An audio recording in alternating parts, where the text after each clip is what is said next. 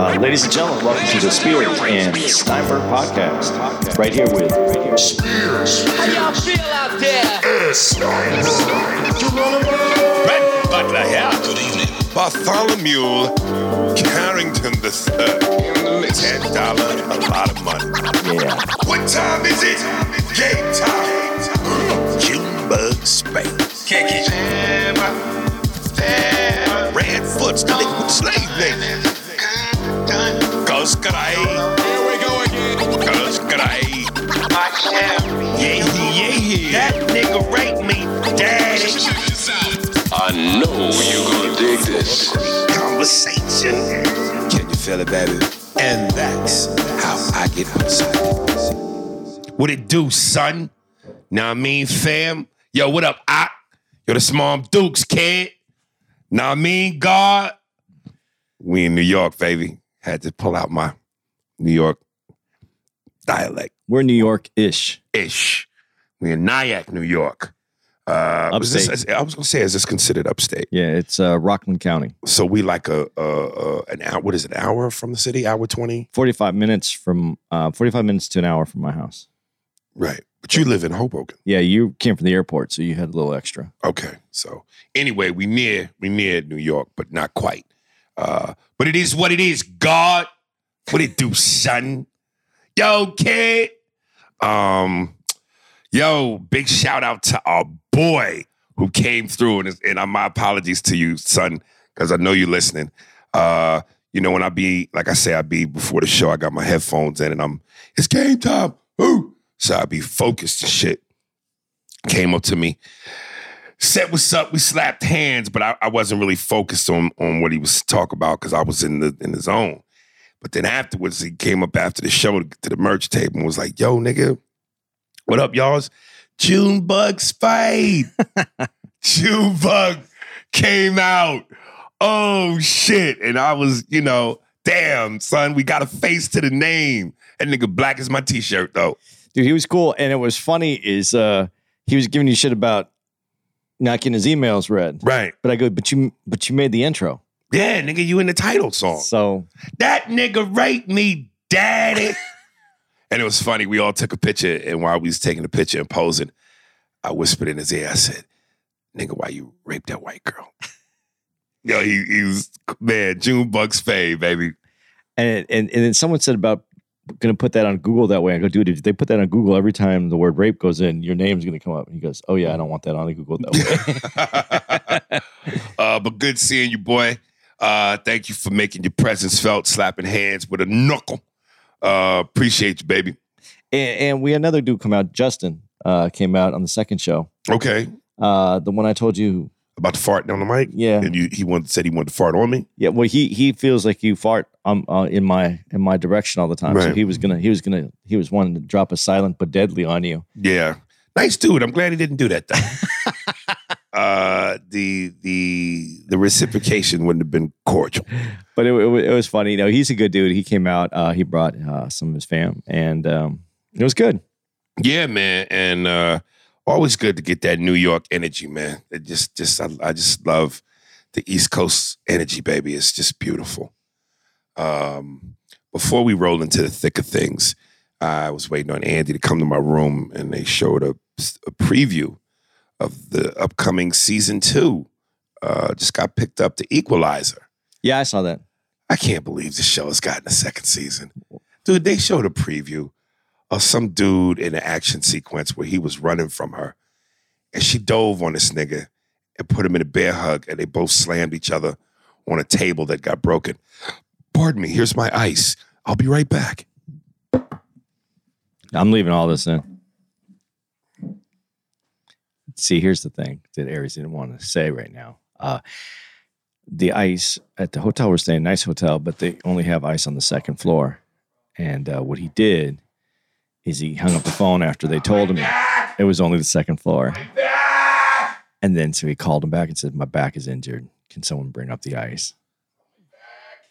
So now he's just yelling about his back. That dude didn't believe you at all. He did. Why didn't you believe me? He's, I don't know. You know why he brought the ice, right? Why? A motherfucking Aries Spears. Oh, that- damn it. That's why. I get ice and fat, unwanted black pussy by big fat black bitches from Mississippi. No, uh, they tell you off after the show. Who? The fat black bitches from Mississippi? Yeah. Yeah, but then they get hungry. It's all that yammering with their jaws, make them want hog head cheese and fucking hot water cornbread and other shit. How's your ice? It feels wonderful. Aries has to have cold water. Dude, let me tell you, I like my beverages Arctic cold. Uh, especially milk when I'm about to dust off a pastry, nigga. I like the ice, um, the milk to almost have ice shingles in it. There's nothing better that goes down your palate and your throat than ice cold, homogenized dairy milk when you're trying to wash some hostess sugar off your tongue. And that's when Barry White lays flat on his back inside your mouth, on your tongue, as the milk washes over his naked body. And it goes down your throat, and you taste Barry White's skin juices plus the milk. He says, Ah, baby, that milk going past my chocolate nuts and my chocolate nipples and my greasy hair down your throat, baby. I'm glad I don't drink milk because that would have grossed me out right Dude, now. that's so, that so seems like a Family Guy thing. Like that does seem like doesn't Family it? Guy. Like Yeah, that yeah, description, Yeah, they would really show yeah. Barry White's black neck, fat ass in your tongue, on your tongue, laying there. Ah, baby. And as the milk turns to chocolate, it's not because it's washing past my skin, but because I took a doo doo, baby. Oh no. Definitely glad I didn't. I don't drink milk. anyway, uh, so yeah, what was it talking about? Uh, being Of- being in New York. Nah, nigga. I oh know no, the, being uh, yeah, the. Equalizer, the Equalizer. Uh, hey, I brought it back. I, I remembered something. Holy shit! It was like they put them two things on your chest in the hospital. Clear, Yeah. and you you came back. Okay. The Equalizer. Oh, yeah, Do- she- dove on him, bear Yes, hug. Bear hug and slammed this nigga to the table, and the table broke. And I just went, this looks so dumb. This big dick, big titty bitch really is slamming niggas, bear hugging and slamming niggas. It just looks dumb. Dude, all I can say is that I like, I like her. She's she's a good person, and if she can have continued success on CBS, Oh, a national television network, more power to her. There we go. All right. Let's get to the business. Um, Dave Chappelle's Netflix special, The Closer. Um, he's had he's done for what it's worth. He's done no, Killing Me Softly was his first one, HBO. For Arguably what- the best one, my favorite one. okay, uh, for what it's worth on Showtime, uh, Equanimity, uh, The Bird's Eye Revelation, The Age of Spin, Sticks and Stones. I forget what the one was called that he did in Texas, but now The Closer. So he's had eight specials. Where do you rank this one? Uh, you know, uh, as I said, I think Dave is doing more with comedy than anyone else ever has. Right. I think Richard Pryor provides the blueprint of what comedy could But I don't do. think anybody has more records and more specials than George Carlin. no, I think George has the record, he has the most. Right? And Pryor's probably second. Well, and Carlin was the first to like really do a special like every year, almost every year he did Right. a special. So that's what he was really the only one doing that, and he was staying topical on everything. So, uh, but this one, this one for, here from Dave, it's one of the best, man. I think he took. I think he's whether you liked it or didn't like Is it, it. better than Killing Me Softly? no, Is it better than Equanimity? I liked it a lot. My top two is is, is Killing Me Softly. I, I actually think Equanimity is better than Killing Me Softly, but Killing Me Softly is number two to me.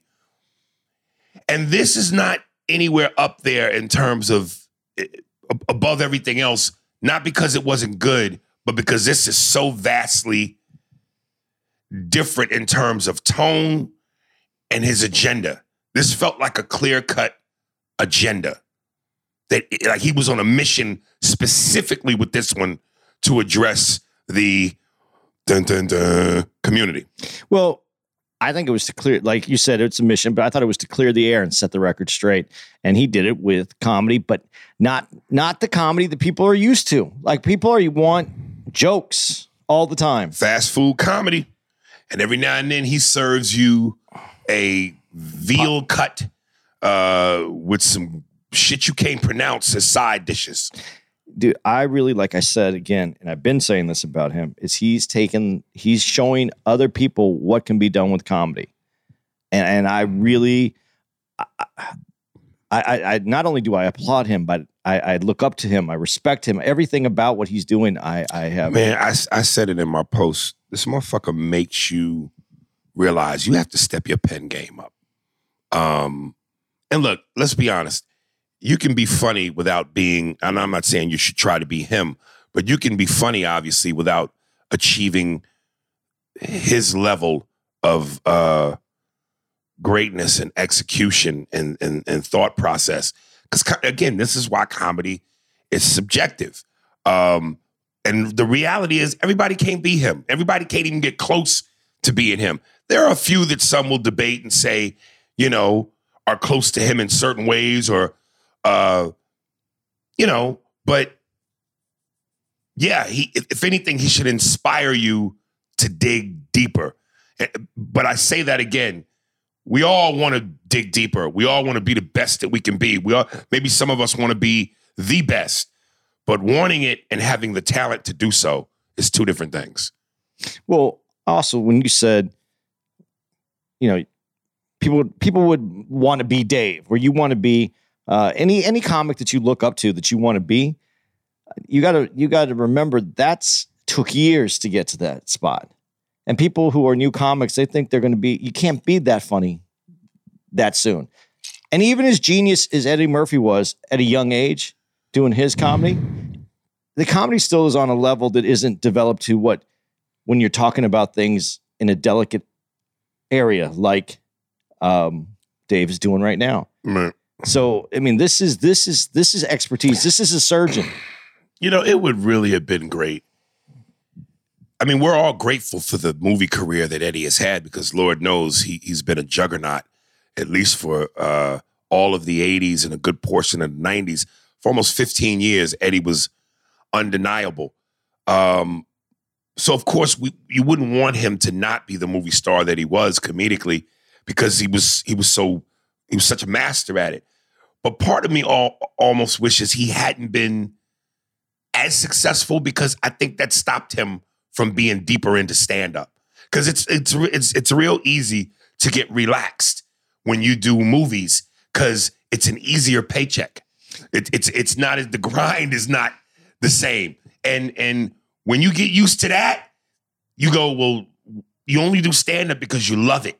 But if you're so successful as a movie star or a television star, technically you don't have to do it for the money. You, you don't have to do it. I'm, I'm doing stand up because I got to pay my mortgage or my bills. No, your TV career and your movie career is taking care of that. So you don't have to do stand up for money. You're only doing it for the love. Well, when you're working and as much as he was too doing movies, I mean, where do you find the time to get a weekend to go do? It, listen, man, if it's in your soul, you'll find it. You make room for what you want. You make room for what you want. I don't buy that. That to me is an excuse. It- it if might- you really want to do it and it's in your blood, you'll make the same way Jack Nicholson can make time out of his movie schedule and put it in his contract. He got to go to Laker games. Yeah, but you could get a Laker game in. It's two, two or you know, four hours, whatever part of your day, the mm-hmm. drive, the, ta taking the time over there. I get that, but here's, but stand up is a dedication where you have to go, you have to wait, and then you go up. Listen, Jim Carrey. I'm going to use Jim Carrey as an example because he was an, an amazingly funny stand up, and then he got busy making movies. And stop doing stand up.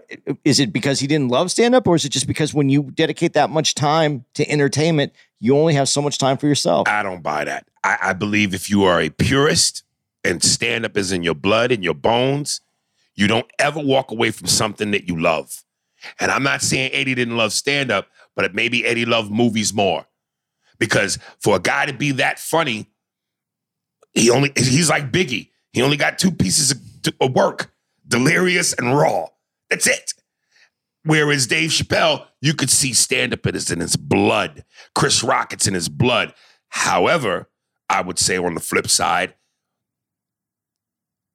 is Dave the greatest movie star? We don't know because the only thing we've seen is the cult classic Half Baked.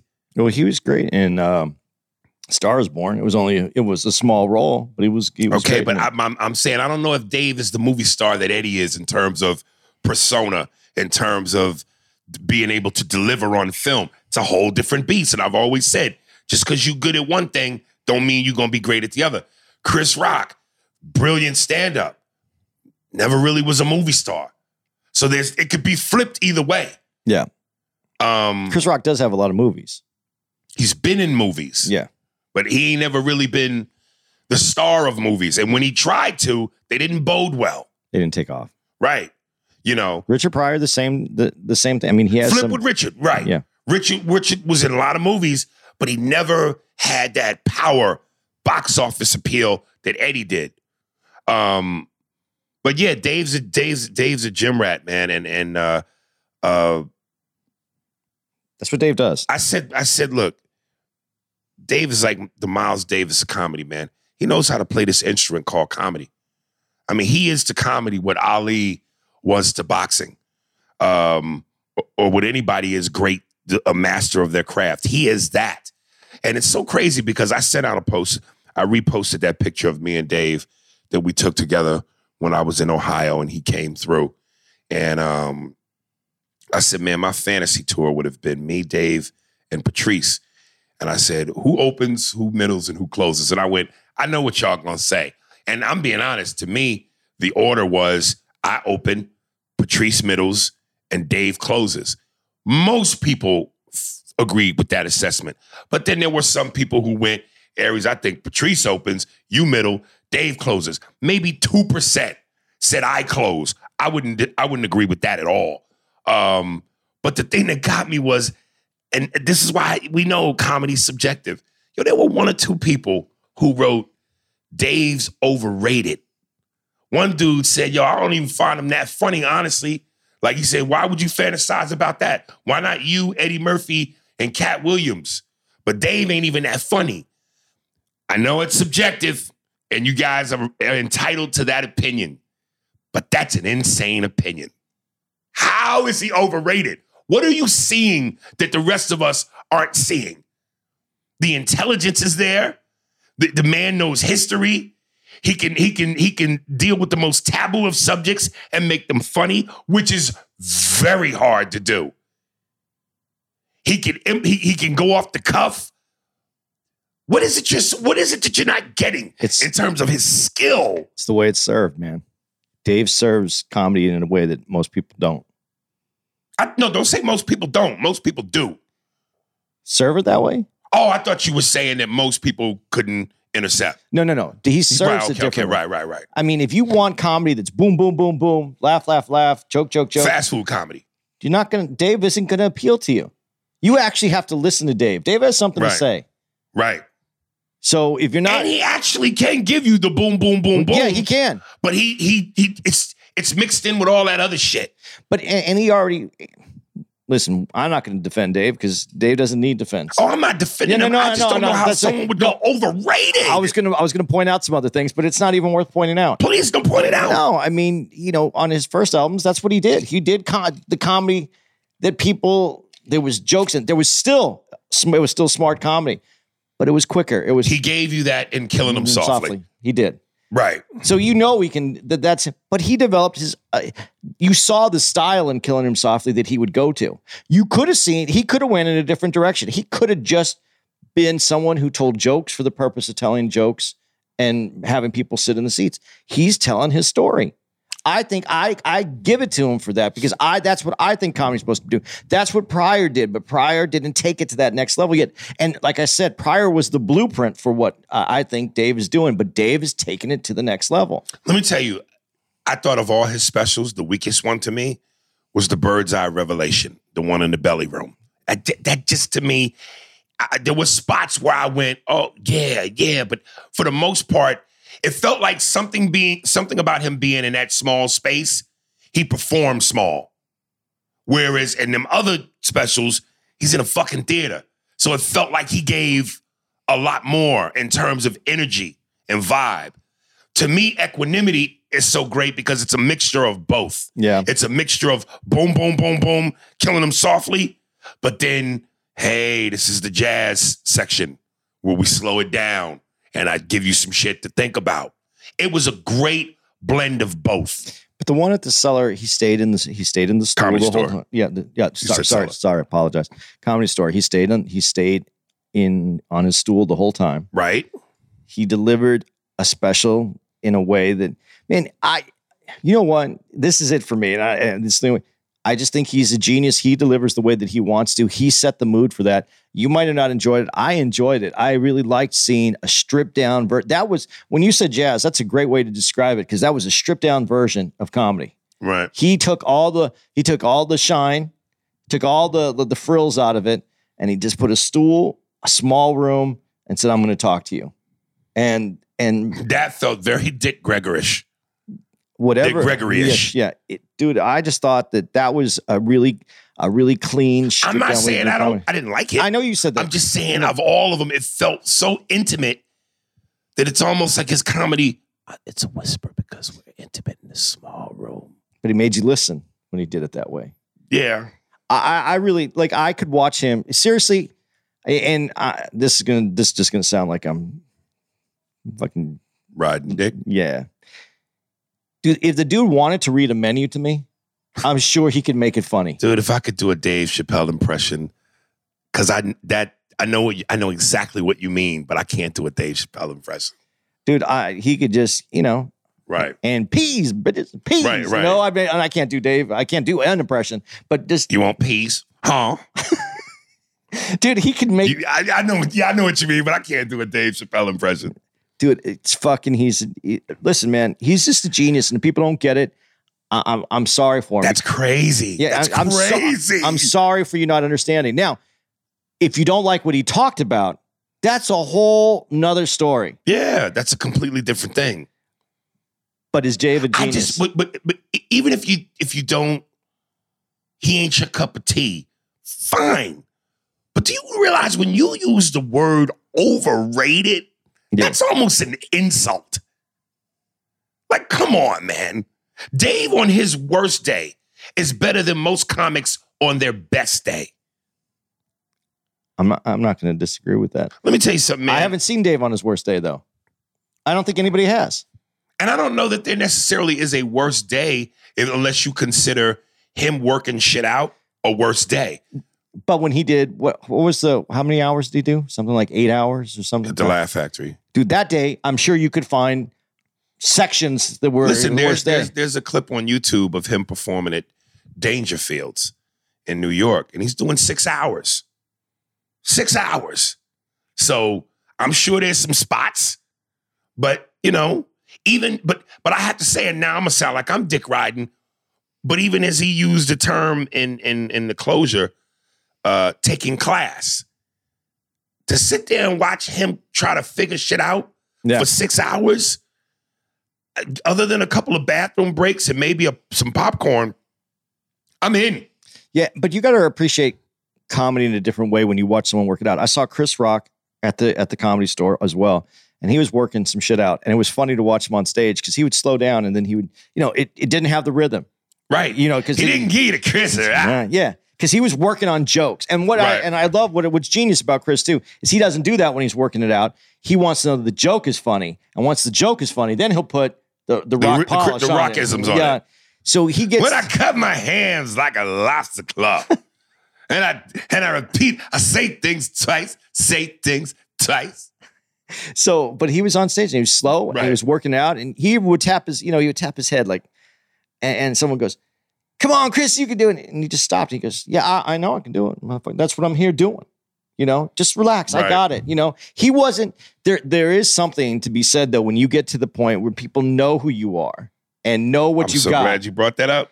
that you can just go out there and go, you know, I know I got this. I'm I'm I'm going to do it.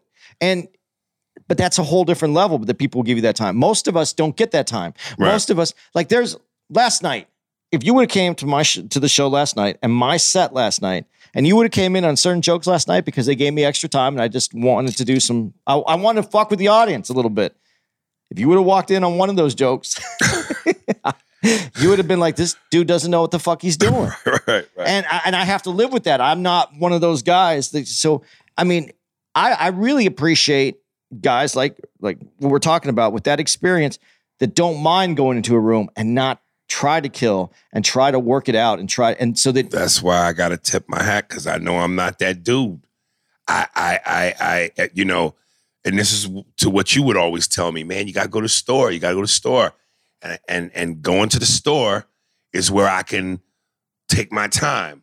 When I'm in front of a packed room, I be wanting to work shit out, but I'm like, nigga, this is showtime. right. These people paid, nigga. You gotta put, you gotta do your Jordan shit and give them forty. But when you're at when you're at the store and you're doing a 12 minute, what is it, 12 minute, 15 minute set? You know, Yeah, I mean, that's what that's made for is to work out stuff. right. you know but then you go to the then you find these other guys and i'm and i'm not complaining about other people who do this this way they go and they work out 15 minutes and then they work out a new 15 minutes they're doing so much 15 minute that they don't they can't get an hour to go on the road with so Right. there's there's there's two ends to these stories um, it's funny when you said that about you become. It's like you really become the brand because I noticed like Dave is now the brand. yeah dave brand And when he came out, I noticed how he did that thing where he, you know, physically he puts the leg up on the speaker and leans over. And when he did that, and he leaned over and he did a couple of moves. One white dude stood up and was clapping, and the audience, wow! And I'm like, he's the that's the Davism. Yeah Just like he when he'll tell a joke and hit himself on the leg and laugh.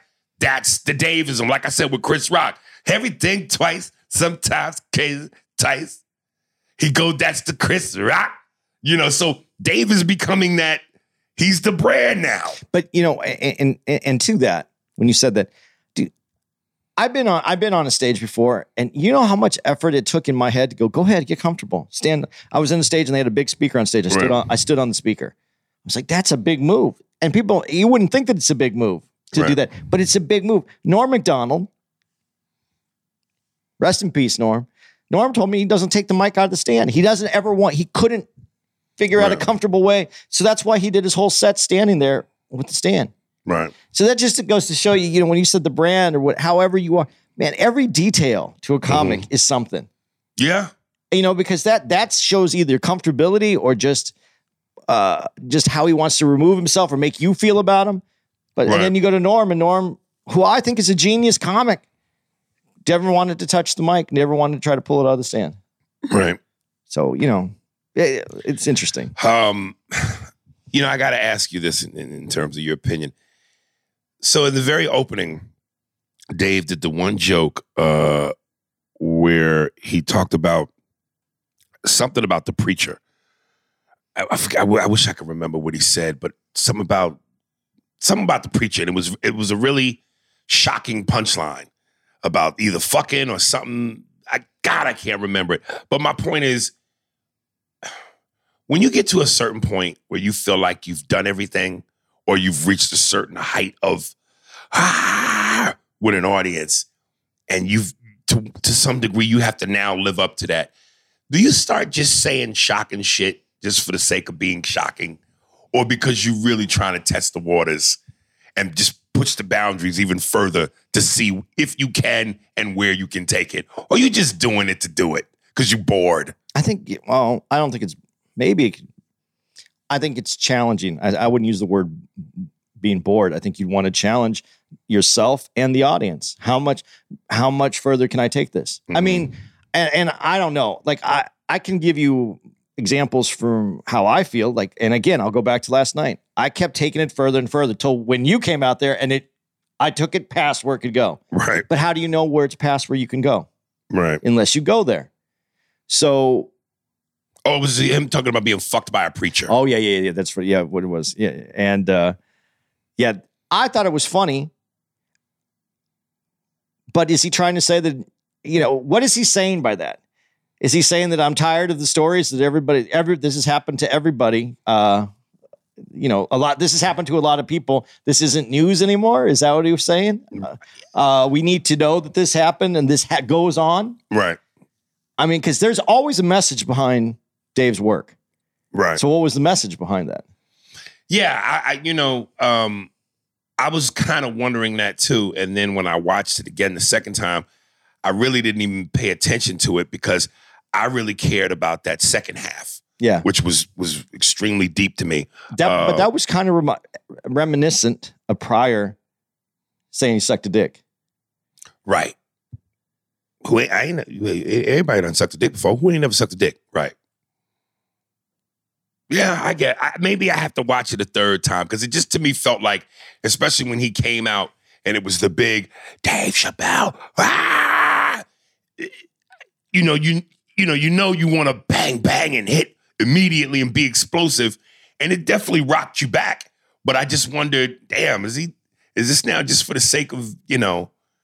I'm Dave and I'm gonna shock the fuck out of you, or was there a real message and a point to that? I don't know. That that is that's the question. And but also, just before we go any further into this, because Dave's put out so many specials recently, and then you brought up uh, uh, Carlin, who brought you know, Right. we said almost special every year, and now that's the thing. That's the go-to. Everybody was trying to do a special every year, Right. and I noticed everybody's. It's kind of seems like maybe that's pulled back a little bit because I haven't seen a rush, or maybe because we were in the pandemic and it wasn't easy. You couldn't record, and Right. you know, I don't. If you're doing topical, if you're doing conversation of the day, I understand getting that material out there.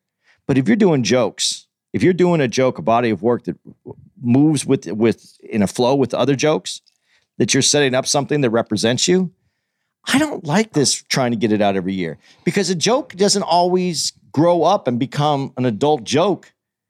Good point. It needs sometimes it's a two, three year process to get a fucking solid hour where everything is seamless and just works together. I think sometimes comics get caught up in uh, volume rather than quality. You know, they figure the more they put out, the, the the better it makes them. And I'm like, I don't give a shit if you serve me 15 dishes. If they all, if 14 out of the 15 tastes like shit, well, it don't count.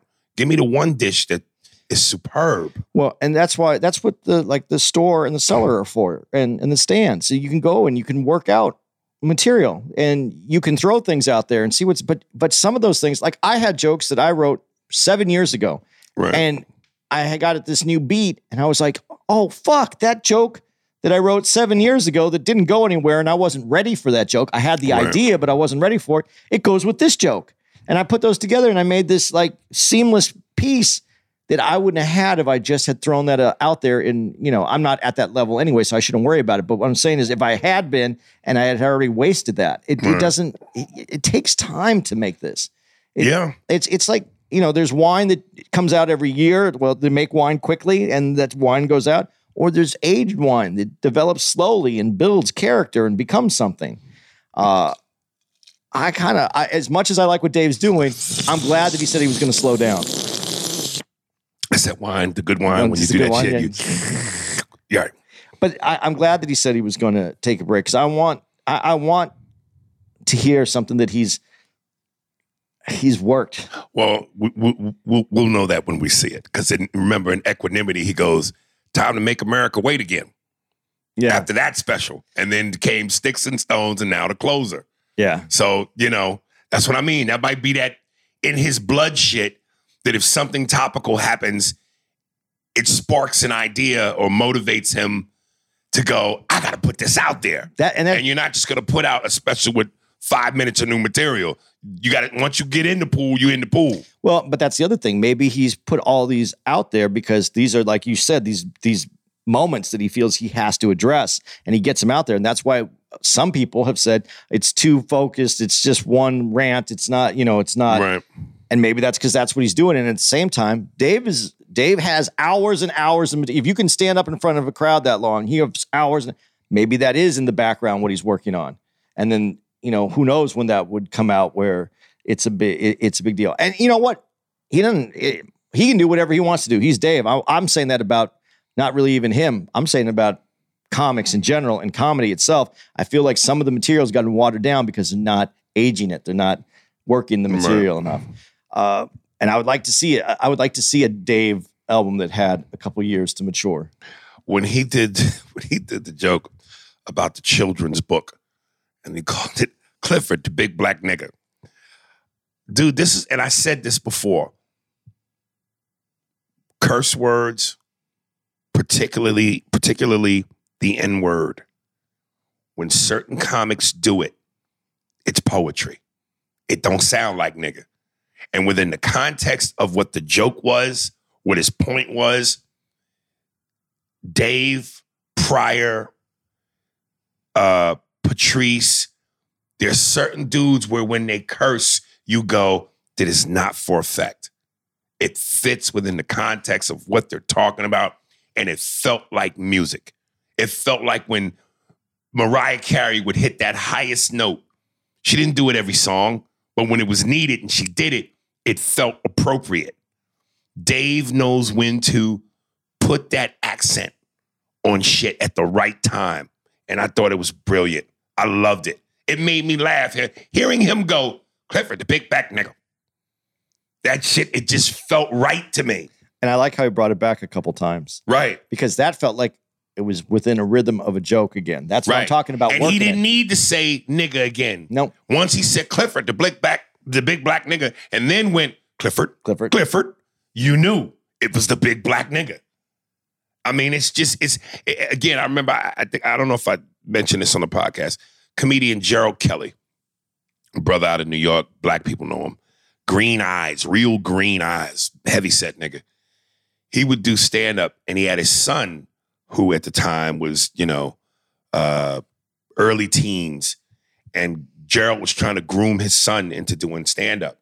And he, every time you would see Gerald at a place, his son was with him because he would give his son stage time. I remember I watched his son one time and I said to Gerald, hey man, based on the context of what your son is talking about, the way he's talking about it, why don't you allow him to say such and such? And it wasn't nigga, but it was a curse word.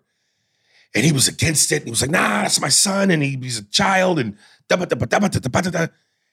And I said, Gerald, I don't, you couldn't be more wrong. Why are you, if, if, why are you looking at it from the aspect of he's a child? Well, then if he's a child and you want to protect him as a child, don't put him in stand up. Right. Don't put him in an arena where words and thought and execution and context all swim in the same pool.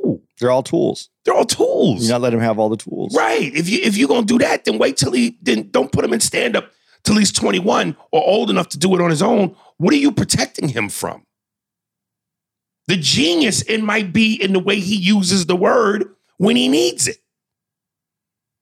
Let, let the let the boy work, man. So what? What was what happened? No, he didn't. He didn't believe that. He didn't thought I was wrong, and I said, "Hey, that's do it your way then." Well, the other side of that is if you can teach someone how not to use any of those words in the beginning, Right. then they learn how to come up with other words And be clean. and be clean. And then you become a, either a Sinbad or a Brian Regan, yeah. two of the best clean comics ever. So maybe that was his goal. That was his intent. Nah, I don't know about that. I, if if that was his intent, then he should have said that what you said. But I don't think he thought that far ahead.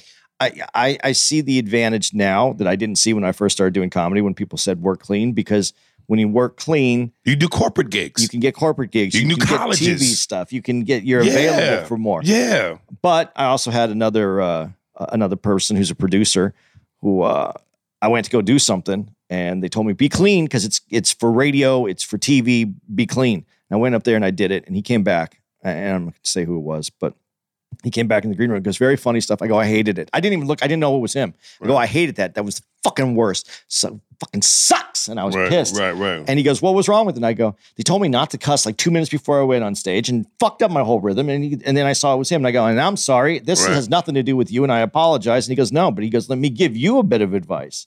Don't listen to what these other people tell you. He goes, I'm here scouting out things that I like. right. If I like what you're saying and it has cuss words in it, then I'll say, Hey, man, I really like that. Is there a way do we can take that out, or I'll help you find words to replace it so it could be TV ready, or it could be ready for radio? Right. Because, but you would just fucked yourself by trying to change your joke on the fly. Right. Because that's my job. If I like it and I see there's there's potential there, I'll tell you. Don't Right. go change it for me so that you can try to fit it into what I need. Right. Let me fit what you do into what I need. Yeah, I mean, look, and this is why I'm, you know, I'm I'm thankful for my mother being who she was. And again, my mother sang jazz and blues. She was an artist, so she knows in the name of art, uh, you shouldn't have any limits and any boundaries. Uh, art should never have a cage, man. It's a bird. It needs to fly wherever it wants to go.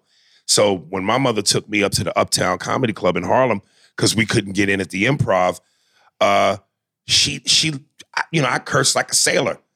Now, does that mean I knew what I was doing? Not necessarily, but you know, my mom, my dad, they were heavy in the Pryor. You know, they were they were heavy heavy in the comedy. So they they said, "Hey, man, be the be the raw clay that you are, and you'll figure out how be, how to become the sculpture the sculpture you you want to be." But she never held me back, and I fucking loved it. I, I again, I said I grew up with parents who my mom and dad would watch hardcore movies and let me and my sister watch them. I told you my dad took me to see the first Death Wish, most horrific rape scene ever. Now I don't know that was that was right or necessary, but you know, my parents let me see Sweet Daddy Sweetback's badass song and blaxploitation films and words where where nigga and all kind of expletives was used at a, at a high high volume rate, and I think that's part of what made me in terms of edge. Like you, I, I, I agree. Clean. There's more money, easy money, corporate gigs, TV. But I like spicy, man. I, I, I like being a spicy motherfucker. I love it. I just love it, dude. It makes my dick hard, man. um, I want to make sure we get the light shit out the way before we get heavy. Um, I think we're there now. Uh, Which one are we going to cover? Oh well, before we go there, um, Because I got the answers to what you were asking me earlier about it. okay. Before we go there, I just want to say one more thing, and this maybe just me complimenting this man again. One of the things I notice when I watch him, this man, you can feel and hear where he has the audience in the palm of his hand. There's listening, and then there's leaning in, listening. And his uh his uh God, what's the word? It- it- the way he sets tempo. That's why I say jazz Yeah. you can feel where when he's talking, his voice may lower. He'll talk a little slower. He knows how to play tricks in terms of getting the audience sucked in so that when he takes you on this emotional ride, you're there with him. You can hear a mouse, as the saying goes, piss on cotton. And I'm like, yo, that that to me is besides the jokes and the intelligence, and I don't think a lot of comics pick up on that. It's it's really knowing how to control that fucking room. Some guys are funny as fuck, but they can't control the room. They, some guys are hilarious, but they don't know tempo. Dave knows how to do all that shit. That's the skill set, man. It's remarkable. Um, But that's also being willing to take that journey where to learn how to do that. because if you're just and this is part of like when what Patrice said, uh, oh, it's e- uh, it's easy to kill. What, Right. what, wasn't that what he said? How, yeah, it's killing easy. is easy. killing is easy because if you can kill, if you can just go out there and laugh, break, laugh, break, laugh, break, you don't have to know how to do any of that other shit. You don't know how to have to wheel, and you don't know how to ruin a crowd and then bring them back up. You don't know how to dig yourself out of a hole because you don't have to do that. Right. And that's to me, that's the funnest part about doing comedy. And and I and I the scariest part too. but you know, you know me, and you know I'm not. I'm not saying I'm talented and skilled on the level of you guys. You guys are on a different level. You guys been doing for so many more years as part of your blood. Hey man, I'm I'm not even because I'm I, I admit I'm nervous to dig out of that hole. But you know, there's nothing that I enjoy more than digging myself out of the Right. hole.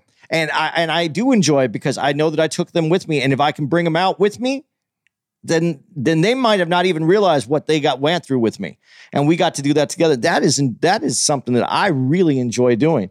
And you always say to me, "Why do you always have to put yourself in that hole?" I I don't know why, but it's something. It's And maybe I shouldn't say that to you because if if you figure out how to masterfully dig out, yeah, then I'm I'm I'm I'm hindering you by saying that. Well, sometimes I put myself in too much of a hole, and it's it's a, it's you know I'm not going to get out. I'm, Right. I'm not going to get. I, I I've survived. Right. I survived. You know, and I'm like again, I proudly can say I survived on some of the tougher audiences where that I've went in and I had to and I put myself in a position and had to dig myself out, and I I- and I'm proud of that though. Listen, I um pardon me for, for and I'm only doing this because this is part of the point of what we're talking about.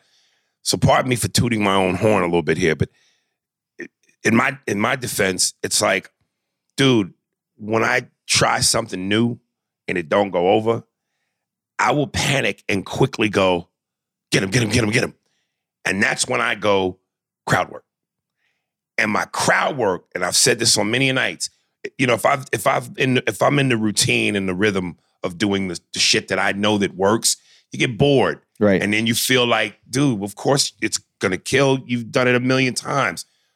But I feel like a fucking legit comic when I do crowd work and s- some of the responses are as strong as the well-written bits, and that's coming off the dome.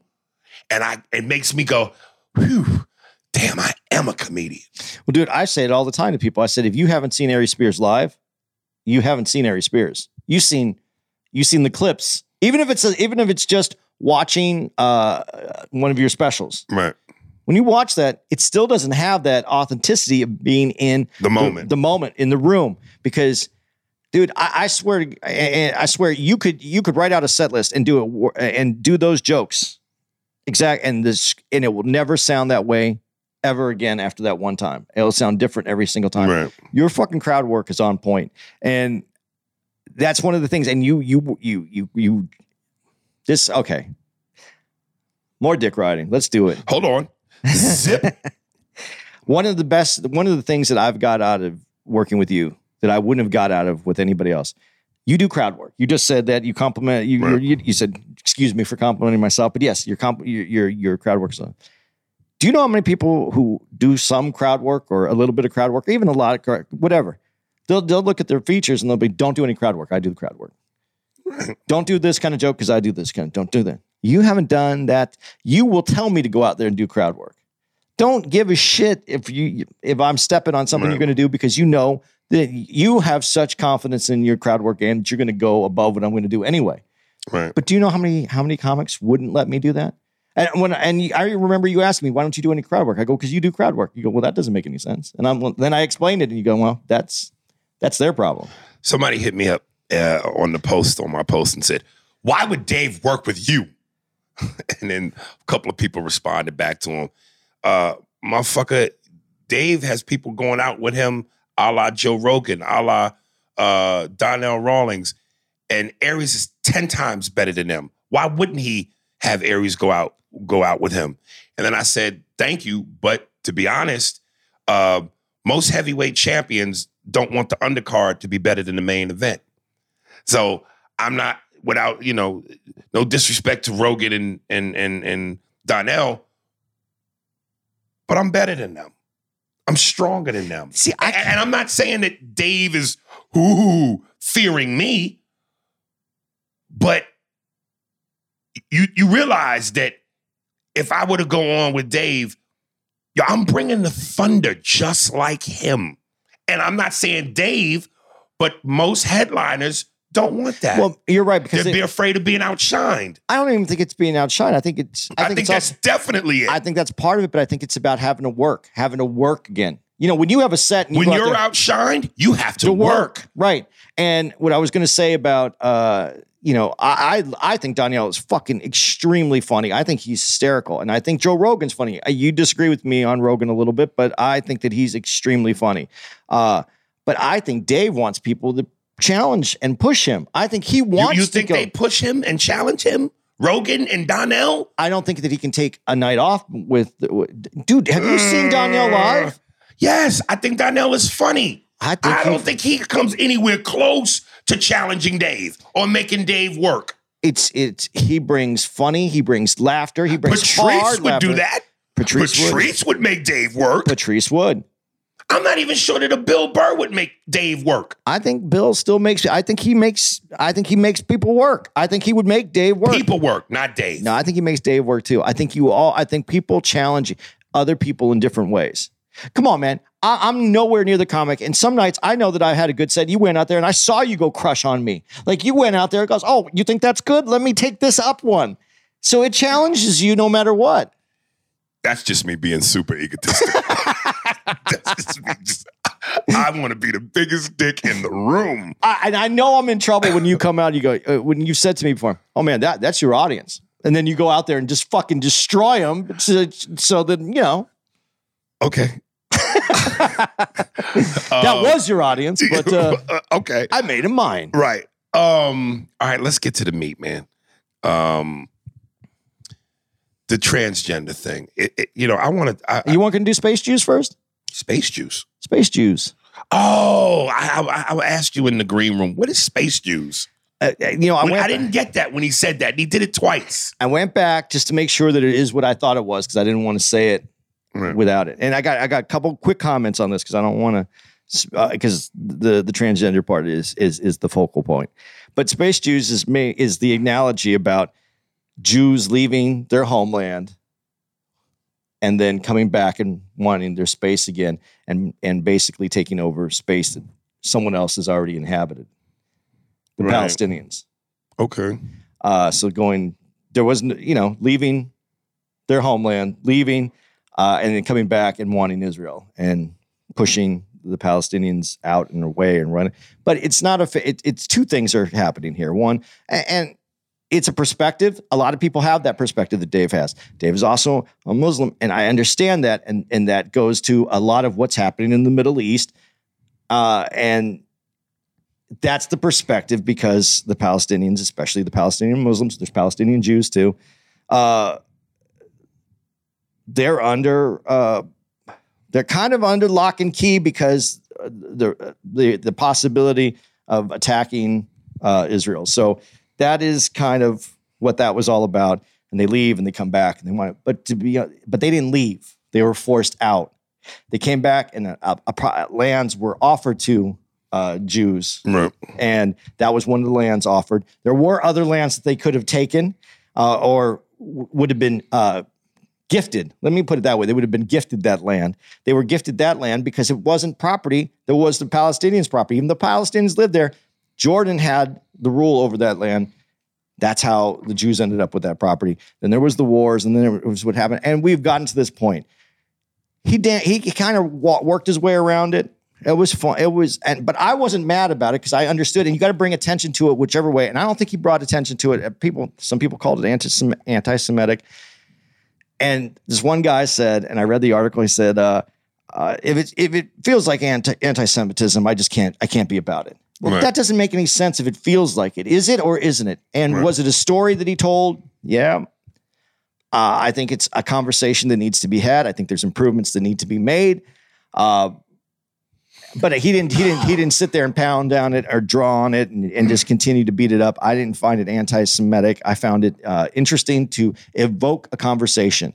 And I think if you don't understand what comedy can do and what dave's doing, he's creating the conversation.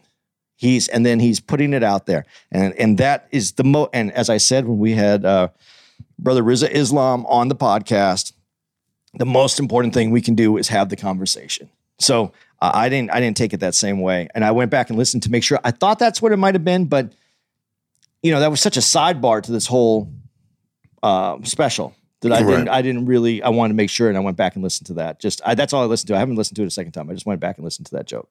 Oh, okay. So that's that's what it was. Um, you know, I gotta. I'm. I'm I think every comic right now, and I, I, I wish more of the powerful comedians that exist would all band together and form like Voltron, because it seems like Dave is the only one really pushing this fight. Um, but you know, I feel like comedy right now is just completely under siege, and and it is being attacked. Um, you know, by the LGBTQ community and the transgender community. Uh, A, a lot of communities, a lot of communities. not not just those. But but this is the one that's bringing the most heat. Um, and I love that the message and uh, uh, that Dave said in this in terms of fighting for us and fighting for my people. And and and and let me let me say right off the top again, no disrespect to the LBGTQ community and the trans community, nothing but love. And and and but I think the magical word here, and the magical word has been perspective. And I allude to the part where Dave said they don't listen. And I think if they had first, if they first will listen and then maintain perspective, we could stop this unnecessary bullshit. Um, But that's why I brought up what that Jewish writer said. If it sounds anti-Semitic, so if it sounds transphobic, I can't get. I, I'm against it. When you didn't listen, right. listen first. Well, a- and I, I want to emphasize again no one should listen. Everyone's rights should be protected. No, no one's right should be taken away. Nobody's, you know, liberties should be violated. No one should have to endure a life of physical harm and death. Uh, now that we've established that and we all know that, again, perspective. You know, if Dave was making jokes that were anti-life, uh, uh, anti-human rights, anything vocal that led to violence, I'd be right there to go, yeah, this motherfucker's wilding. talking about jokes, man. At the end of the day, we're talking about jokes. And you know, when I hear like the, the, the, the uh, somebody from the, I thought it was the uh, LGBT community, but you said it was a black group that hit up Netflix. It's black and I- I forgot the name of it. I can look it up. Okay, but it was it was a it was a black group, It- and whether it was a black group or someone a big head honcho from the LGBTQ and transgender community that hit Netflix up and said, "Pull the special." Because this is a very dangerous time. More transgenders are, are being hurt and harmed and killed at an alarming rate. So pull the special. And again, Dave didn't say anything that led to the kind of verbal that said any kind of verbal rhetoric that's leading to that. We're talking about jokes. And my thing is this let's be honest. We all, every race, every gender, every human being throughout history has had to deal with taking shit, has had to be, had to deal with ridicule and and and and fucked up circumstances. We all have. But if I'm being completely honest, here in this country, as far as victims go, black people, we have been the Babe Ruths of victims. We have been the Michael Jordan of victims. 400 years of slavery and oppression, lynchings, separations from families, robbed of identity. You know the deal. Then the 60s, civil rights, church bombings, our children dying in them, being murdered in them, our leaders, Medgar, Malcolm, Martin, assassinated, dogs, water hoses, police brutality. From the time we've been brought here all the way till still today, is it as bad as it once was? Of course not. But are we still having to take shit? Yes. But through all of that, we laugh. And laughter is obviously the antidote to either killing yourself, crying, or slapping the shit out of a motherfucker, or committing mass murder because it is a release. It is, it is the antidote that we need to get us through the tough times and to feel good. And I, I, I- said I want to one day make this movie a comedy called Slavery because I gotta believe it would be insane to not think that at no point slaves didn't laugh. As dark as that period was in American history, America's greatest sin, I'm sure slaves laughed. Does the, it, it- yeah, the conditions may have still been what they were and fucked up, but you gotta laugh. And my whole thing is, again, as as we go through this life, and, and I said when I want to make this movie because my inspiration was Mel Brooks and Blazing Saddles. I want to make it in that tone. And through all of what we've gone through, you don't see black people trying to cancel motherfuckers, trying to end people's livelihood and, and, and stop them from making money. Now, I, again, we're talking about within the world of art. We've had we done canceled some motherfuckers, and rightly so, in real life. But I'm we talking about art We're talking about jokes. And I just find it ironic that from a community like the LGBTQ and transgenders who scream equality, equality, equality, equality. You want equality, but you want it when it works for you. And that's not how this works. Again, if it was life threatening, if it was rhetoric that talked about taking your your your your rights, that's another ball game. We're talking about jokes, man. We're talking about art. And before Yeah. I give you the floor, I'm just saying, if black people could endure all of that and be made fun of along with every other race group and and and women and other genders, if we can endure and we've been going through it, why can't you? Well, first of all, I, I like I, again going to Dave. I haven't heard anything threatening in any of the At all. at That's what I'm all. saying. It's jokes. jokes, and, but some jokes can be misguided in the way that they are perceived. So I understand uh, some of that pushback, but not anything that I heard Dave said. I know there's transphobic jokes out there that are transphobic. Right. I didn't hear that in Dave's jokes. Dave comes across and he says exactly how he feels about it. And if you don't like that, you could say, I don't like this joke. I don't like how you feel about it. And, and people are doing that.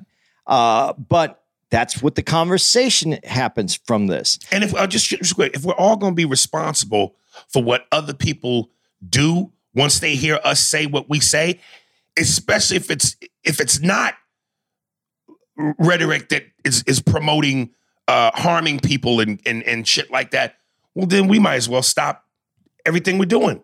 Because there's always going to be nuts out there that look for bullshit excuses to want to do what they were going to do regardless, as if they heard it or not. Nuts are nuts.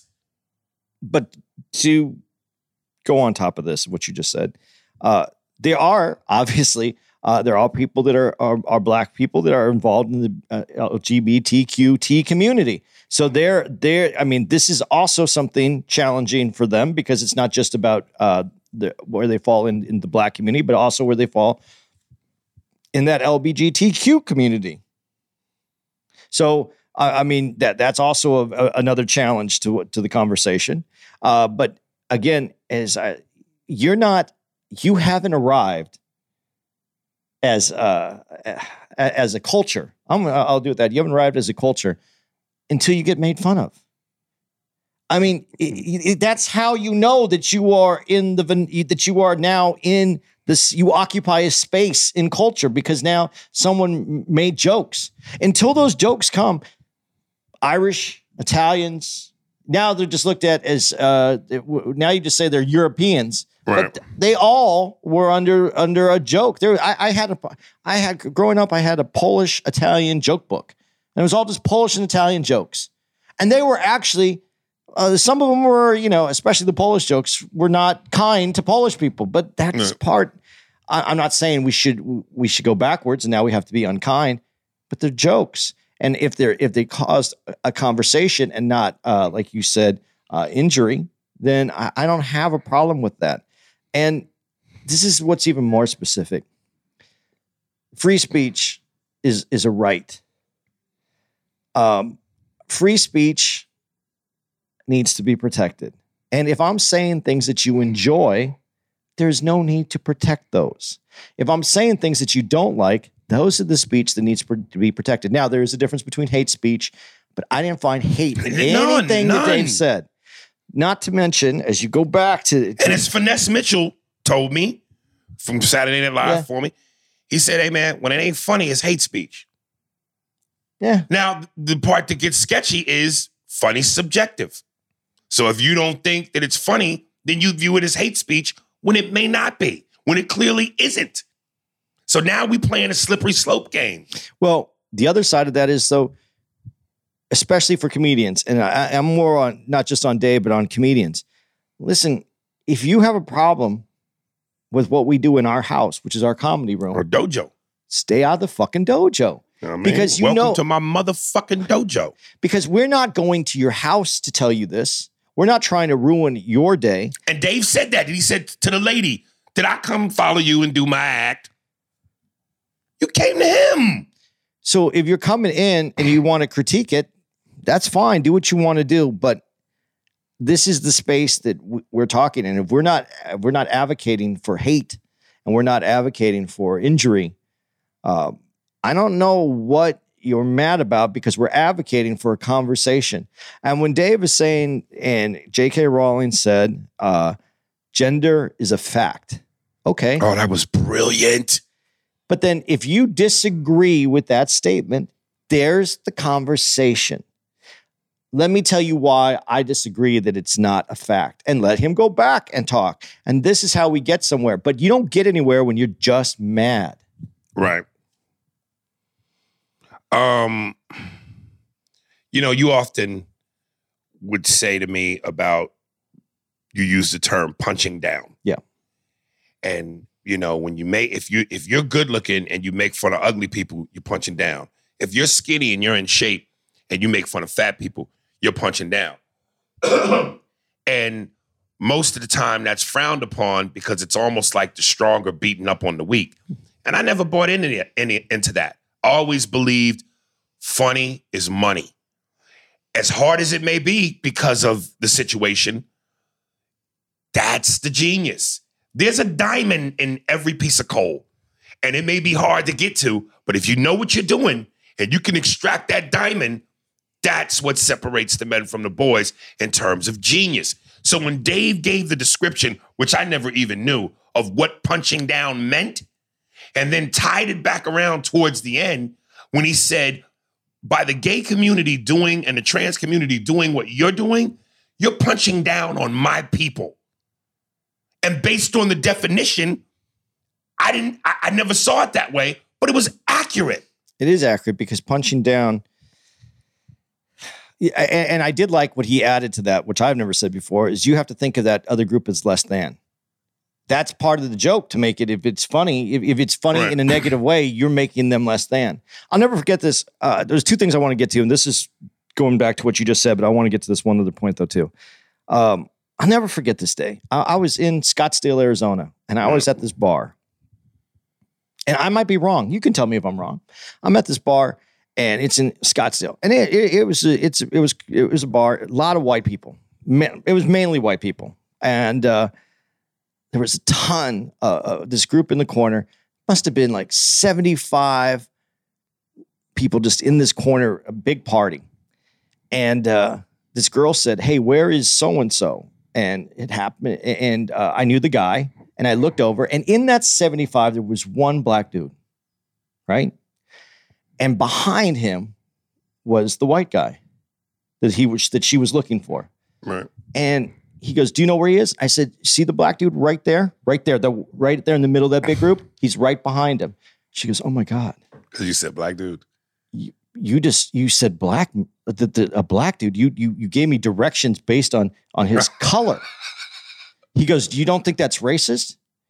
And I go, "Not only don't I think it's racist, I think it was necessary that there's 70, To help you get to where 74 the fuck you got to get to. white people, one black dude, and he's behind him. You really can't see him. I had to saw his head pop out from behind him. Right. That's the only way I could tell you there. And you know why it's not racist? Because I didn't look at him as seg- segregating him as he's the black guy and everybody else is the white guy. I gave it to you for directions.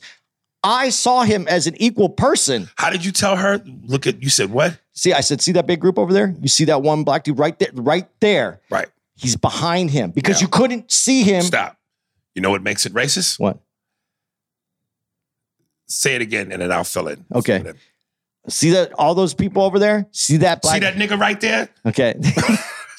but what, Now it's racist. and what I said to her is, I don't think of him. I don't think is black less than white. Right. But I was using it to let you know where the guy was because Right. you can't see him from where you're standing. Right. But I know, sure as hell, no, you saw the black guy.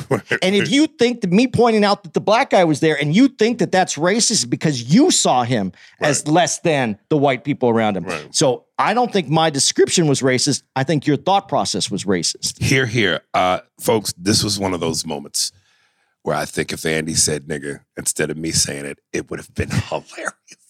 And in the context of which we are talking, it would have been perfect.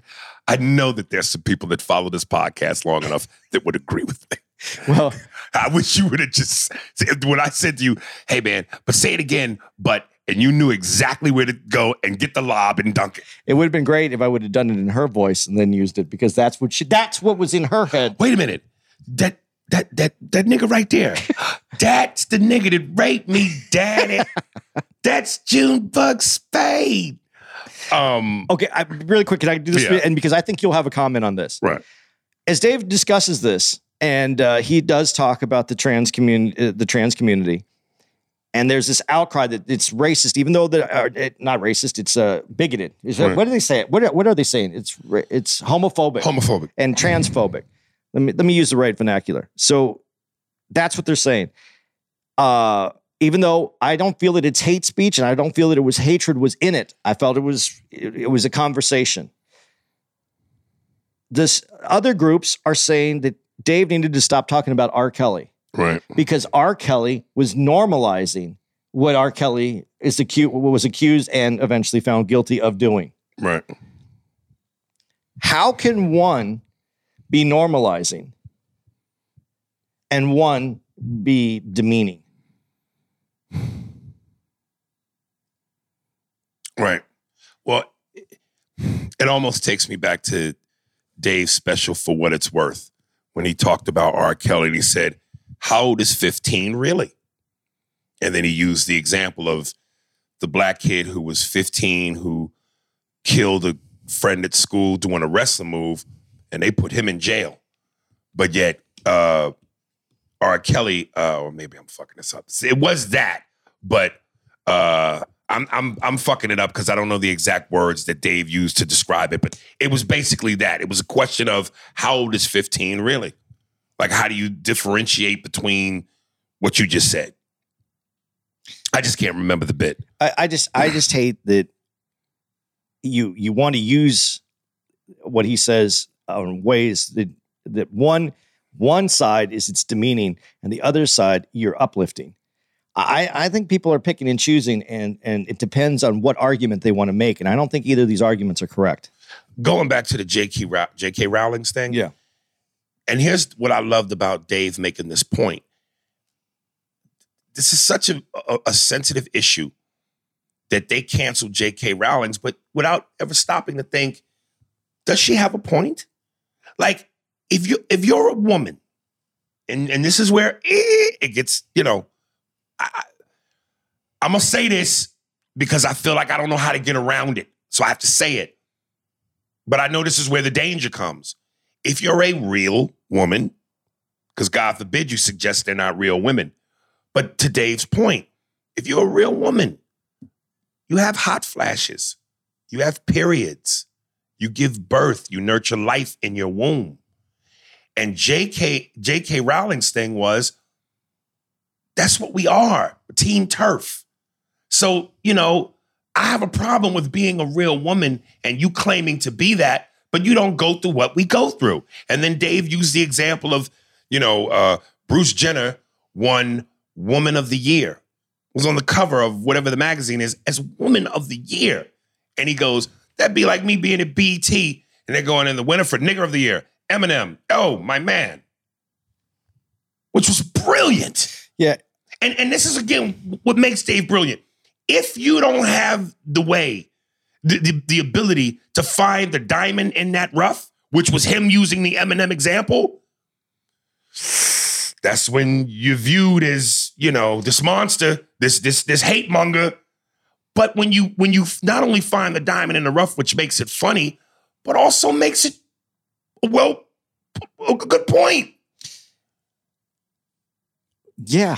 He he makes a great point, but here's here's one of the problems, and you you you kind of stepped into the the trap. The oh shit trap. Yeah, you did because you used the term real woman. That's why I, I was saying I don't know how else to say that to make the point without making the point. Uh, let's organic. Okay, there we go. I don't know. I don't. no, know. no, I'm not even. I'm not I- even I'm being funny because Dave's joke was about organic. He said, you know, Yeah. Uh, like Beyond Meat. He called it beyond pussy. And when he went, and this was so brilliant. When God, when he goes, it's, it's pussy, but you know what I mean? Yeah. It- that- because it danced right where you were thinking, like, you can't say it, but you're thinking it. Like, yeah, you call it pussy, but it, it, you know what I mean? but and that the genius of that, even past the comedy of it or past the the idea of it, by him not saying and saying, you know what I mean? If you knew what he meant, then how are you mad at him? You're thinking it. That's why you know what he means. So then, yeah, how can you be mad if you thought it? But if he says it, now you're like you just said, you stepped into the shit trap. because you said it, that's why they're thinking it. Not I didn't say it, and they were thinking it. So that's part of the genius there of that move right there. That was that was uh, that was a very intellectual move that he made. But all that is, and, and getting back to what what you were just saying, and I said real. I think I, I I'm understanding. I'm doing my best to try to understand this. Okay, so here's here's how I how I kind of see this. When you said I'm going to say biolo- bio, biology, Biological? biological. It's you're you're female, uh, or assigned female at birth. I always think that's a funny word. Assigned. You're not assigned. right. They take a picture of, of you, and if you have a dick, you're a dude. If you have a vagina, you're, Right. you're a girl. And then there is some in between there. There's hermaphrodites. There's there's, Right. there's there is biology that gives you difference, and and this is where we could base uh, science that say that we are neither. We are neither because we're both born of men and women. So we have all that. So, but as you're born, you're genetically assigned a, a, a male or female. So if we do that, but isn't there culture?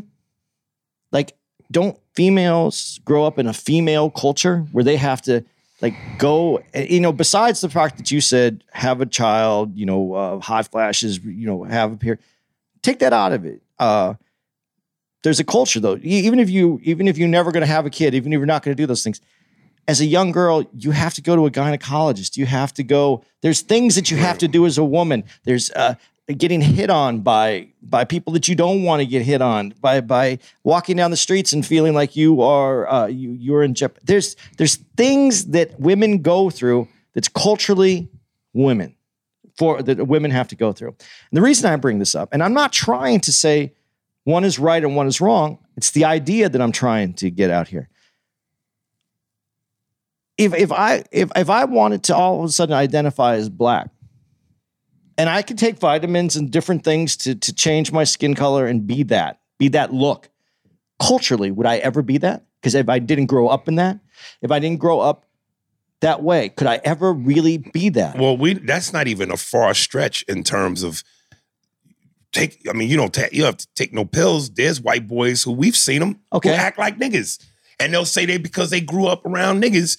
You know, they wear the hat leaning the way we do. Maybe an excessive amount of jewelry, some diamonds, some diamonds in their teeth. They got the swagger. They got the tone of a nigga. So culturally, are they black? No, no. Okay. Theoretically, uh, uh, uh, uh, Culturally, they technically, no. because they could all take that shit off and they could go walk on the other side of town and they would be whoever. Whether you take it off or not, at the end of the day, you are not that. okay. You're simply not that. because culturally you aren't that. Not you just aren't. That it's so. But I'm not saying that you couldn't still be in that uh, atmosphere. You couldn't be part of that community. You couldn't be in that, but you're not going to be that. Now you just stepped in the shit trap.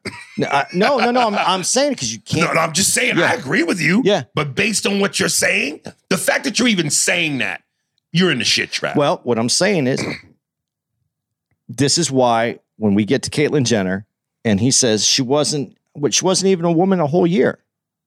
Culturally, she and I, I don't think I'm stepping it because I'm going to say it this way. Culturally, Caitlyn came to this with all the privileges that Bruce had as Okay. a white man. right? Now, he doesn't bring that female culture to what he to what he to what she is now. Now, I say that he could have been identified as a woman. He could want to be a woman. He can grow up and change himself to being a woman. And I'm not going to say that he's not a real woman. He's not an organ. He didn't grow up organically as a woman. He didn't grow up as uh, biologically as a woman. Uh, that's okay, and he could still be a woman. I'm going to give him that. But culturally, going through what women have to go through as a child to adulthood, he didn't have to do that. Doesn't that make a difference somewhere? I'm not. I think I think it certainly makes a difference to the people who have to deal with all the shit naturally because they are that. You know, this this don't just come with pros; it comes with cons. right. that- And when you don't have to endure the cons, and you just now jump in and say, "I'm that," give me the pros. And I'm not People saying have a problem yeah, with that. And I'm not saying to make a decision to become a different gender is a huge decision, and that comes with its own cons. I'm not saying that you can't be that, but to say that you're that and then demand that you get treated exactly like that. I mean, I'm talking about uh, issues with sports. I'm talking, and they're minor issues. But this is a relatively quick change. I mean, it's been around forever, but the fact that we can do this medically now Right. and to and and and not to think that there's going to be some hiccups, some uh some some challenges, some legal ideas on how we get there. hmm And, and everybody who pushes back on it because they're looking at the other side, Right. how are those people bad people? Some I'm, I'm going to say flat out, there are some people that have no room for this, and they're horrible people. Uh, as far as not understanding that some people can biologically be one thing and, and emotionally and feel and, and be another, be something else, and and they had to live their whole life that way. And if this is a process that could change for them, fantastic. But there's people who are completely against that. I'm not against that. I'm for and this goes to what Dave said. I think there's there's there's levels, and I think that we have to have the conversation. And I don't think that people should be canceled because they're, because you're trying to figure it out. Because some of the people that are involved in the transgender community, they have to figure it out. They had to figure it out, and they were given a lifetime to figure it out. And we're supposed to change relatively quickly to suit the needs uh, uh, that we don't even understand yet. I, I- I just I got to finish by just saying I'm not advocating against anyone in what I just said. I'm advocating for people who ha- need to have a conversation and still want to understand it because what I just said is I don't I, I think that especially for men that transition into women, you did come with some privilege. I know it's difficult. I know that there's with that privilege you also didn't feel comfortable and there's some other thing there's a lot of other things that go into this. But you're the challenge there for me to not say that there is some different there's some differences. I, I just I need to have more conversation. Let me ask you this. and again, it, I think the, the key thing to always be said is no one is advocating violence. No one is saying that you shouldn't be treated or you should be treated less than or have your rights taken away. That being said, can we just say or admit that there are some people out there who just, and again, I don't, I, I, I'm not trying to step in the shit trap, but I, in, in having the conversation, certain words need to be used. Do you think that there are just people out there who just flat out go, it's disturbing to me? Yeah. The idea of it is disturbing. Yeah. And because it disturbs them, they're like, they're like, you know, when your parents get to a certain age or your grandparents where you know, hey, my grandmother or my grandfather's a good motherfucker, but they old, man. They stuck in their ways. So they may say some off the wall shit, some racist shit. And while it's wrong, they're stuck in their ways. They're my grandparents. Some people are, you know, they're unmovable in, in their belief system. Does that really make them horrible because they just view it that way? Along as long as they're not hurting you or taking anything away. Well, I don't even. The problem is, I don't think those are the people that are are getting canceled. It's people who are talking and having the conversation, trying to develop a conversation. I, I really think Dave intellectually is is. This is why Dave is a better comic than I'll ever be. Intellectually superior. I think that he's using that ability to to to further along the conversation. Just because you don't like the conversation doesn't mean it isn't a conversation that needs to be had. Right. And I think that the problem is, first of all, let me let me let, let's let, let me let me put it in a black and white term. if someone's a racist, like a just hates blacks, you know they hate blacks, they stay over there, unless short of like taking them out, you know they're going to be over there. You just don't deal with that because there's that is not going to change. You know where the Ku, we know where Ku Klux Klan headquarters are. That's not going to change. It's it's the people in the, in the middle that are, are the people uh, who are reasonable, the people who have thoughts that you could say that's not you're not thinking about it the right way, and to have this conversation. And, and you know, I thought to myself, you know, canceling Dave or canceling comics or trying to cancel that part of the art is not going to change the reality in terms of what you just said. It exists. But you're and it's going to exist. You you fight the fights that you can fight, and you hopefully you can win them where, where you can win them. But they got to be worth fighting. And and jokes and art is not worth the fight. Well, but see, that's the other part of this. You're fighting the people that you can who who are willing to have the conversation and make the difference. You're not trying to fight the person that doesn't. There's nothing. You're not doing anything about them. But you're canceling and ruining people that we can have got that are, are want to have the conversation, who want to to be have a better place to live, to want to have a better world, and to go after certain people. I don't understand. Is do we not try to have a conversation, debate? Uh, it's only unless you agree with me hundred percent, I can't have a conversation with you. And this is part of the social media world where there is no give and take because it isn't a discussion. It's typing, it's words, and it goes out there, and then that's what you're stuck with. Even if you change your mind, that's what you're stuck with. Someone will bring that up 20 years later. That's what you're stuck with. Yeah, it just pisses me off because again, my thing is, you know, if if we were talking about real life, actual real life, and Dave even uh uh uh I, I told you I saw the thing on TV where he performed at the Hollywood Bowl, and I told you all these Brad Pitt, Bradley Cooper, Jon Hamm, Tiffany Haddish all came out to see him, and uh Dave was quoted as saying, uh, and he and he named a couple of credible news, NBC and some other networks, and he said, "Fuck this network, fuck that network." Um, uh, we talking about real life, like th- th- again, this is people's livelihood, and and and motherfuckers is losing jobs, the ability to put food on their kids their kids' table, pay the mortgage over jokes. And and and and and, and again, if, if he was promoting anything outside of art or, or saying anything that led to the to the demise of the LGBTQ community or the transgender community, that's a whole nother conversation. We are talking about art. We are talking about jokes. And this is the part where I gotta say, again, I, I, sorry to sound repetitive, but all people of all races had to endure, especially black folks. And that we're still having to fight our fights. But if we can take time out to laugh and be made fun of while we fight our fights and keep certain things in perspective, y'all gotta suck it the fuck up, man, and knock it the fuck off. Yeah. Because just like you'll complain that your lives are being affected by jokes, you canceling motherfuckers for jokes are affecting the wrong people's lives. Or you're affecting their lives. If you want to affect the right, you want to affect certain people's lives that are fucking with y'all, fuck, fuck, up, destroy the lives of the people who are talking about violence and who are talking about treating you unequal and taking your, your rights away. We're about jokes, man. Suck it the fuck up.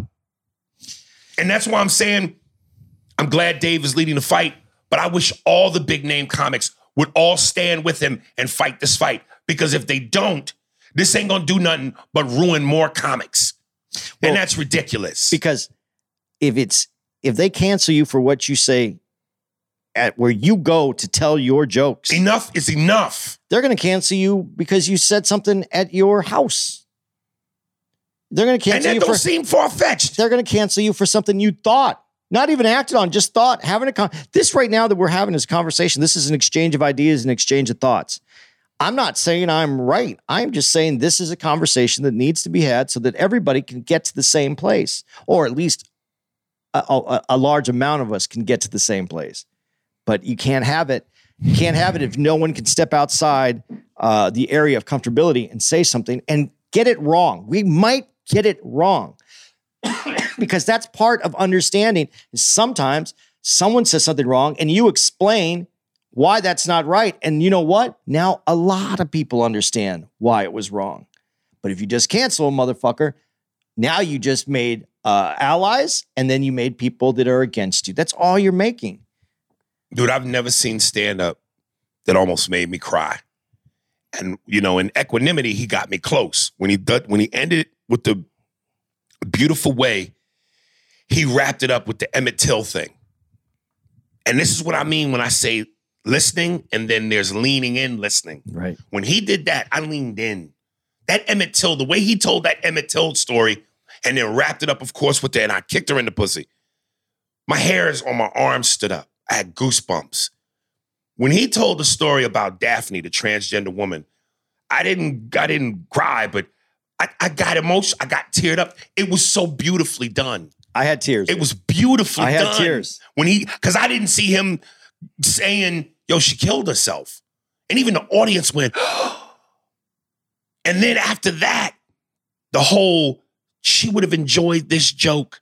And then I met her. If I, when I meet her, her daughter, I'm going to say, I knew your father. She was a great woman. And then the whole stop punching down on my people. That rhythm from beginning to end. And through having the conversation or the joke or the segment, he made you feel what could spark the change. If you felt like, ooh, transgenders, ooh. After hearing that story, any amount of empathy you have as a human being, any type of emotion, heart, you might have went, damn, I might change how I think. Or I'm, I'm at least willing to have the conversation where I wouldn't have had it before. And that also is the power of art. And you want to cancel that? You want to close the door on possibility? Come on, man. Knock it off. Y'all got to toughen the fuck up. um, we're, we're past time. Yeah, we're done. We're done. You want to add anything to that? Nah. Uh watch it. The Closer. It's it's fucking brilliant. Um yeah, I, that's it for me. Unless you want to announce some dates, I'm gonna bring out I'll the- give some dates. I just want to say, uh, in conclusion, on my end on this, this is not. Uh, this is not trying to be transphobic. This wasn't trying to be that at all. This was being pro conversation. right. And Yes. and I think that that is important because listen, as much as I don't understand uh, everything about the trans community, I'm going to tell you I don't. I'm not against understanding more. I would like to understand more. I'm not against you. I want you to succeed and feel com- comfortable and confident in who you are. I just have questions that haven't been answered. Do I need the answers?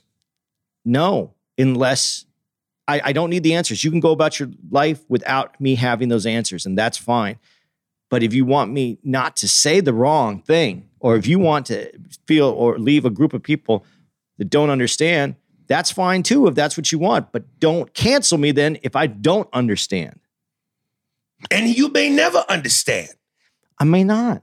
And that's your right. But I, like I've said to you, Eric, I said it many times. I'll never understand what it's like to be black. I can be around you every day. I could walk down the street with you every day. I didn't grow up in your shoes. I'll never understand it. I'll never. I can. I can empathize with it. I can appreciate the difficulties that I can see. Right. But will I ever understand it? No. So that needs to be understood also in that com- in the community.